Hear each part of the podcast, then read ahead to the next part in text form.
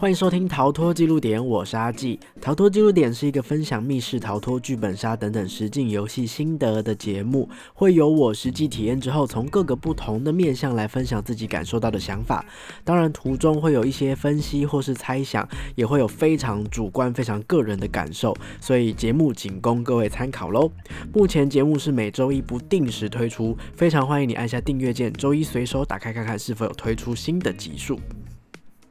接续上一集，我们在台北新工作室的一日游行程啊，我们在逃出月食迷院的泰式恐怖主题鬼将之后呢，只能说我们一行人真的是惊魂未定啊。下一站呢，就来到今天这一集节目的主人公不想工作室。好，我们到不想工作室一开门，就有一个白色的小身影哒哒哒哒哒跑出来迎接我们哦，是一只有够热情、有够嗨的白柴柴，他的名字叫岛辉哦。看他的这个眼神，年纪感觉还。还很小，是小朋友的感觉哦。看到我们陌生人也很开心的一直往我们这边冲哦，刚刚的惊吓全部都一扫而空了。哎，现在想起来岛辉还是好可爱哦。不想工作室呢是二零二三在台北新推出的密室逃脱工作室，第一款主题叫骑士鬼图，选用的是中世纪骑士团、欧式古堡的背景，设计出一款充满本格风味的密室逃脱。我记得我小时候有玩过一款哈利波特的 P C game， 我可以操纵哈利波特在霍格华兹城堡里面到处探险，然后会学咒语哦。那这个咒语呢，可以打开所有隐藏的区域，比方说如果我对着画施法，画居然会变透明，我可以走进去发现画里面还有一个房间，在里面找到隐藏的宝箱。或者是说我对一个花园的雕像施法，花园的雕像居然会转开来、哦、吐出更多的这个豆子、哦、OK， 这个是呃哈利波特那个游戏里面的情节哦，那是我小时候第一次接触到有一个游戏，它结合了地图隐藏要素、收集跟自由探索这样的游戏，我整个爱不释手。我小时候熬夜玩了好几遍哦，二周目、三周目这样子。没想到十多年后，我在不想工作室的骑士鬼图找到了当初在这一款游戏里面的乐趣与感动哦。刚刚说到的地图隐藏要素、收集、自由探索，所以难怪不想工作室他们的第一款主题虽然没有用当今密室逃脱的流量密码恐怖的主题、哦、虽然不是恐怖的主题，但还是在各大的评论平台还有玩家之间造成不小的讨论风潮。这次很开心呢，收到了不想工作室的邀请，要来分享当天的无雷体验心得咯。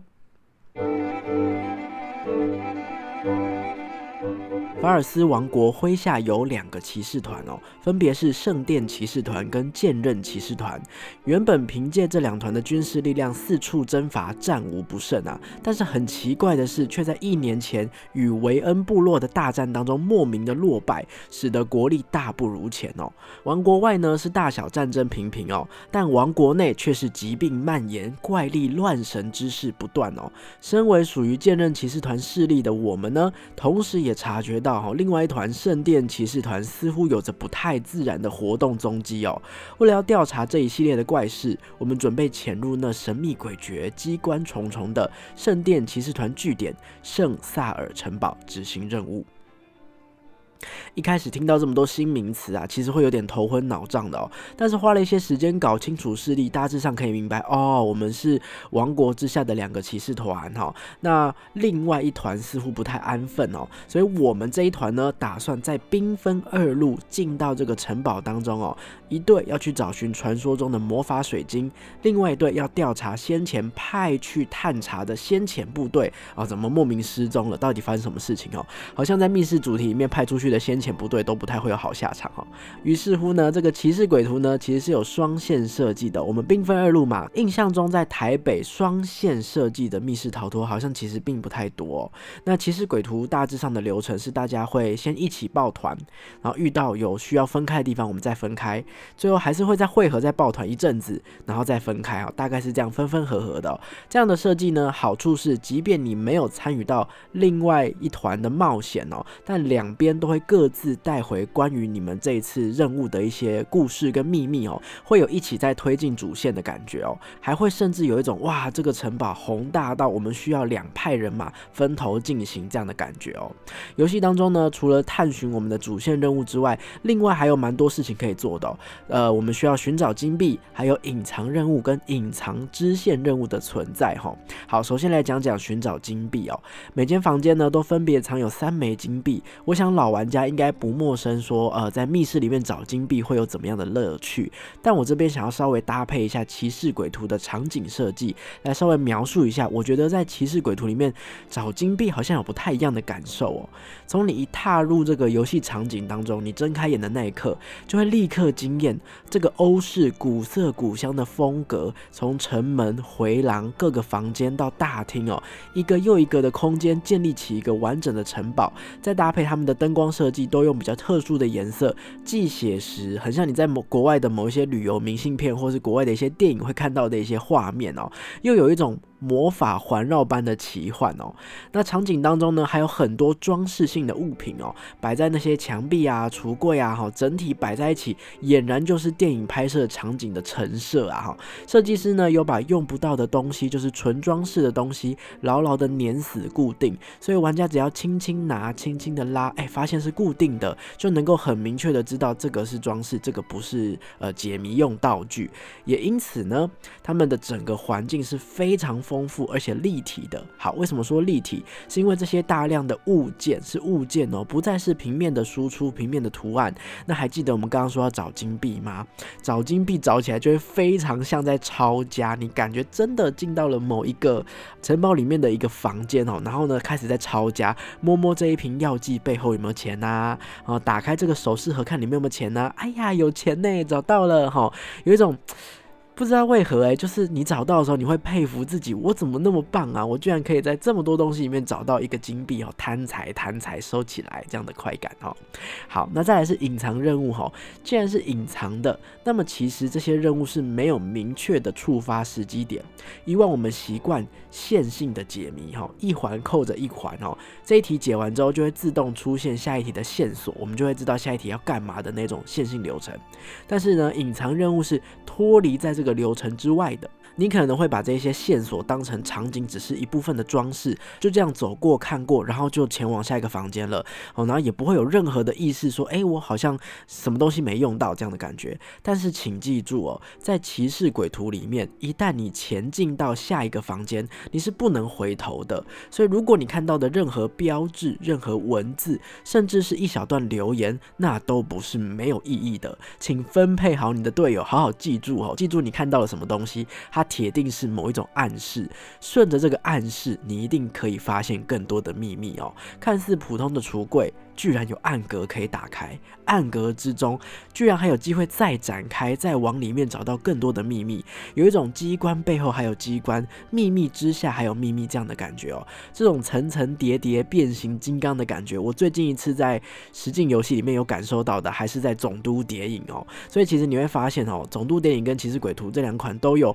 场景跟机关融合搭配非常好、非常巧妙的这个特色哦。但毕竟总督谍影更偏向实境剧场，骑士鬼图呢用了这样的设计方式，其实是呃更偏向谜题、启动谜题这样的感觉哦。所以呢，比较满足人们一开始纯粹对于密室逃脱这四个字的想象。当天老板呢原本是邀请我们要连刷双线哈，就是我们呃兵分两路玩完刷一刷之后出来，我们再交换路线再二刷，这样所有人都可以玩到所有的空间、所有的谜题哦。不过其实我们预留的时间原本是不太够的，没有办法刷双线啊、呃。可是我们第一条线出来之后呢，我自己可以明显的感受到，我跟团员们都意犹未尽，而且很想要知道对方那一条线到底藏了什么秘密哦。所以呢，我们就稍微跟老板商量一下哈，让他有点跳关哈，我们一起的部分都先略过，我们只专注体验那些不一样的地方哦。所以真的感谢老板临时帮我们做这些客制化的调整哦。好，那我们两线都体验完毕之后呢，我自己觉得谜题的部分整体而言，我觉得是中间偏简单哦。谜题的量是很多的，而且两条路线各自都有魔王题的存在，但是因为这些魔王题的设计方式，也就是它魔王困难的地方不同，假设设刚好碰到你比较擅长资讯整合，你就可能会觉得说这条路线还好啊，蛮简单的。但其实当我们换线之后呢，就交换刷之后，对于别人来说反而那一题是魔王题，会花费比较多时间的难题哦。其实这一点也从侧面反映出骑士轨图的谜题设计方式是很多元的，即便你单线谜题量多，甚至是双线你玩了两倍的谜题量，整场体验下来没有什么重复的题型哦，体感上是非常丰富的。如果你是喜欢解谜的玩家呢，整个玩下来一定会非常的过瘾哦。这让我想到我去上海的体验哦，大多都没有什么谜题，可以说是整场主题零谜题哦。但反过来在台湾的玩家却有一群人是希望谜题要有一定的水准，要有一定的量才会过瘾哦。这也是很特别的一个生态圈差异哦。我们留到之后有上海特辑再来详细的聊聊哦。最后呢，这个骑士轨图的故事篇幅剧情并没有很长，也没有很复杂，两线都刷完之后呢，其实大概就知道发生什么事了哦。不过可以看得出来哦，整个世界观有渐渐的成型哦，各方的势力如果最后要往后再延伸去发展更多的事件，甚至是作为下一款主题的背景故事，也是相当有可看性的。体验完毕之后呢，其实我们因为时间本来就预留的没有那么充足哦，我们比较赶着离开，没有太多的时间跟制作团队多多多闲聊哈，只有在呃穿鞋子匆忙当中哦，我稍微问了一下老板，哇，你们这个几个人制作啊哈，整个主题只有老板跟另外一位伙伴两个人制作，两个人做出一个城堡吗？然后后来呢，我在网络上面做功课，我又发现哈，这款主题居然是磨了整整两年才推出的。哈，原来场景里面有一只很酷很大的那个石像哦，居然是老板自己 三 D 列印拼拼拼拼出来的，那个石像有差不多一个人那么高耶、哦、真的是太有毅力，太佩服了，也难怪完成度非常的高，体验的流程也很顺利哦。这么用心的工作室，我非常推荐大家去体验哦。骑士轨图呢，人数是六到十人哦，价格是每位六百五十到七百五十不等哦。因为有分成两线的关系呢，其实我觉得八九人其实说不定都是没有问题的哦。体感上空间也是多的哦，谜题也是丰富的，都不会有人没事做哦。甚至你还有隐藏要素要去找，还有金币要去找哦，所以其实可以说是非常非常忙的一款主题哦。而且如果你们就是直接二刷刷双线的话，还有优惠。我个人是建议说，既然你都去了，当然就是双线开下去哦。去逛逛圣萨尔城堡的其他地方，好好找一找那些隐藏要素。双线都体验下来的时间大约是五个小时哦，铁定会让你心满意足的离开哦。老样子，一样来揭露网络上的几则评论来让大家参考咯。第一则呢是十一月中的评论哦，他说六人双线连刷，场景漂亮，随便一个挂画都好美哦，老板很有热情，玩玩腿短的我感觉运动量很足，回家秒睡，超好睡。再来大概是一个月前的评论哦，他说老板很用心的经营密室，密室的装潢设计非常用心，连跟解谜不太相关的细节都布置得很好，而且呢谜题非常有逻辑，还有额外可以寻找的任务，让每个人都可以挑自己擅长的事情分工合作。老板讲解非常用心，双线都非常用心的讲解，会讲解到玩家都听懂才会罢休，而且老板会认真听取玩家的意见，持续改进。这个主题真的很值得玩，而且双线都要玩哦。最后岛灰超可爱，期待未来还有新主题。